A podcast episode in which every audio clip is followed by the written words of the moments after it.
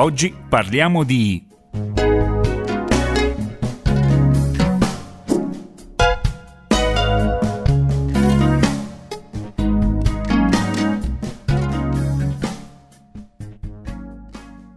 Un saluto da Raffaella Coghe e ben ritrovati allo spazio dedicato all'approfondimento di psicologia. Oggi parleremo di gelosia, quella patologica.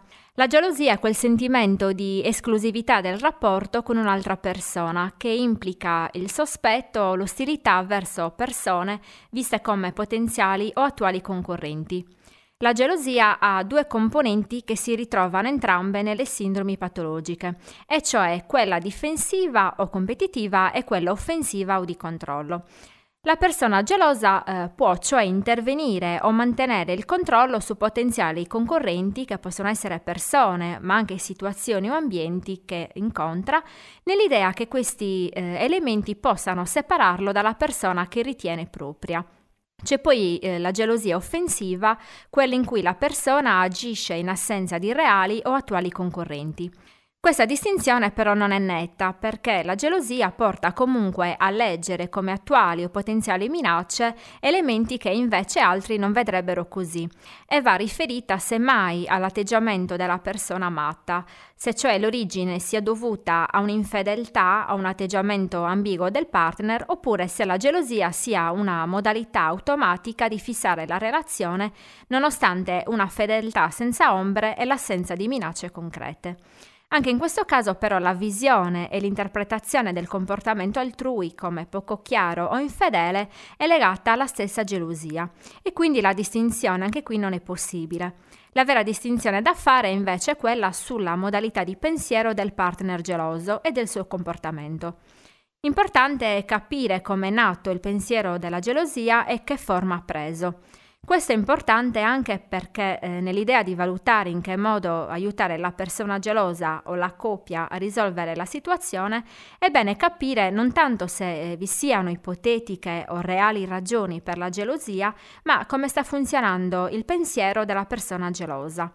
L'istinto di gelosia può essere evocato con un ragionamento che segue una via logica oppure illogica.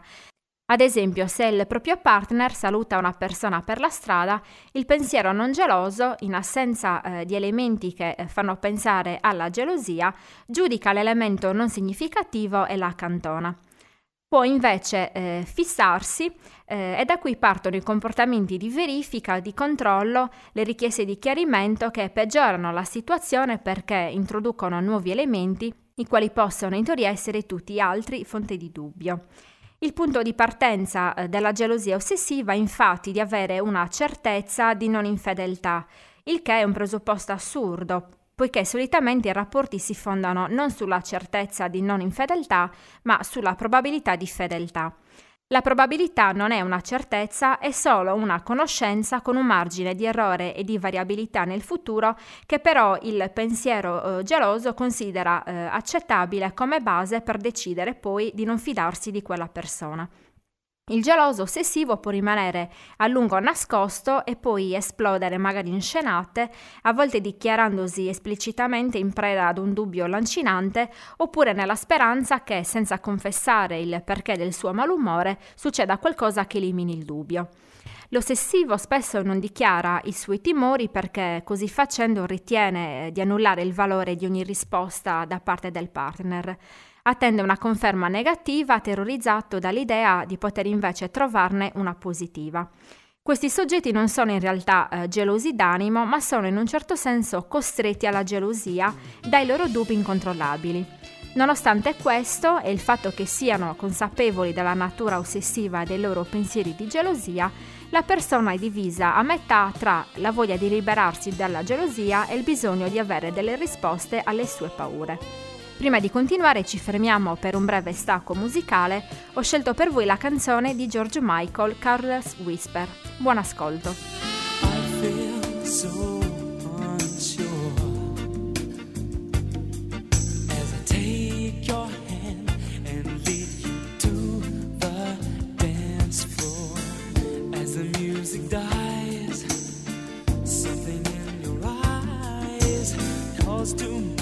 silver screen and all its sad. I'm never gonna dance again. Guilty feet have got no rhythm, it's easy to pretend. I know you're not a fool. Should have known.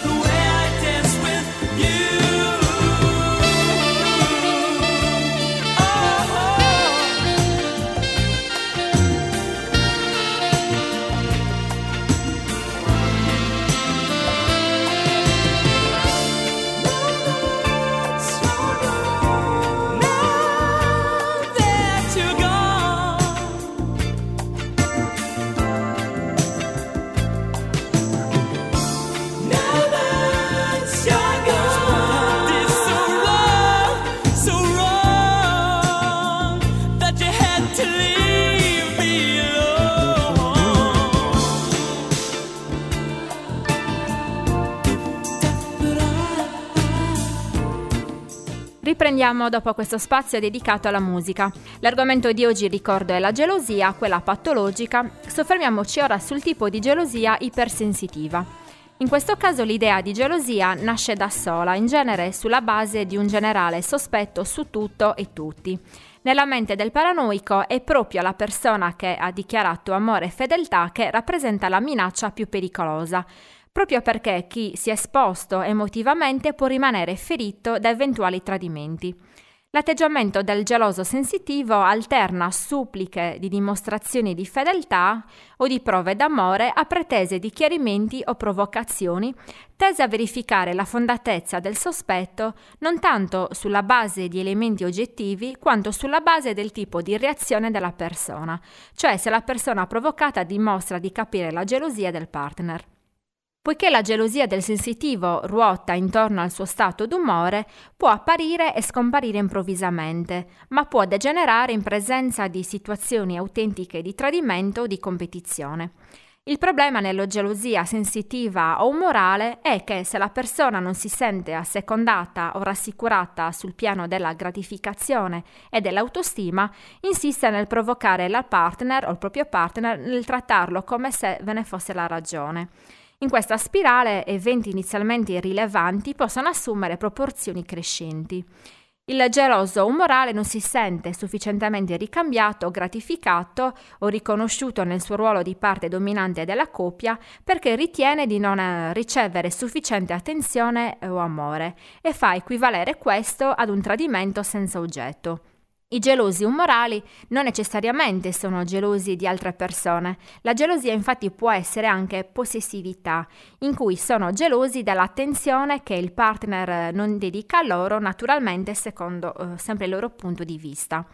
La terza forma di gelosia è quella paranoide, in cui la persona vive una realtà delirante di gelosia, cioè è convinto che esista un tradimento, spesso multiplo o paradossalmente senza sapere con chi o eh, in modo più generico con tutti, indipendentemente da prove. Il pensiero non è derivato da una logica esagerata dall'ossessione, non è un estremo bisogno di attenzione e di gratificazione tradotto in un sentimento esacerbato di possesso e frustrazione. È invece un atteggiamento in cui la persona si sente provocata, oggettivamente messa in ridicolo o offesa dal comportamento traditore del partner in alcuni casi di un partner che nemmeno esiste, come nel delirio erotomanico, in cui la persona è convinta che un'altra la ami e quindi è gelosa come se la relazione esistesse per davvero. Il paranoico ha condotte paradossali come quella di dichiarare apertamente le proprie accuse e contemporaneamente di tendere tranelli o controllare, allo scopo però di provare al mondo che il tradimento esiste davvero. Di fatto la gelosia, che verrebbe a decadere nella convinzione di un tradimento ormai accertato, consumato e spesso multiplo, prosegue seguendo un significato di rivendicazione di vendetta. È una forma frequente nelle demenze o nell'uso di alcol e sostanze. L'individuazione di questi diversi meccanismi fornisce una guida per decidere il tipo di cura da impiegare. I fattori favorenti o scatenanti devono essere tenuti in considerazione anche per prevedere futuri disturbi dello stesso tipo, magari non sul tema della gelosia ma su altri temi. Inoltre, se il partner è stato coinvolto dal problema, è utile che conosca il tipo di logica o non logica del pensiero di gelosia, in maniera da gestire il problema in attesa di una soluzione terapeutica. Bene, per oggi è tutto, vi do appuntamento a lunedì prossimo. Raffaella Coghe vi saluta, buon proseguimento sulle frequenze di Radio Calaritana.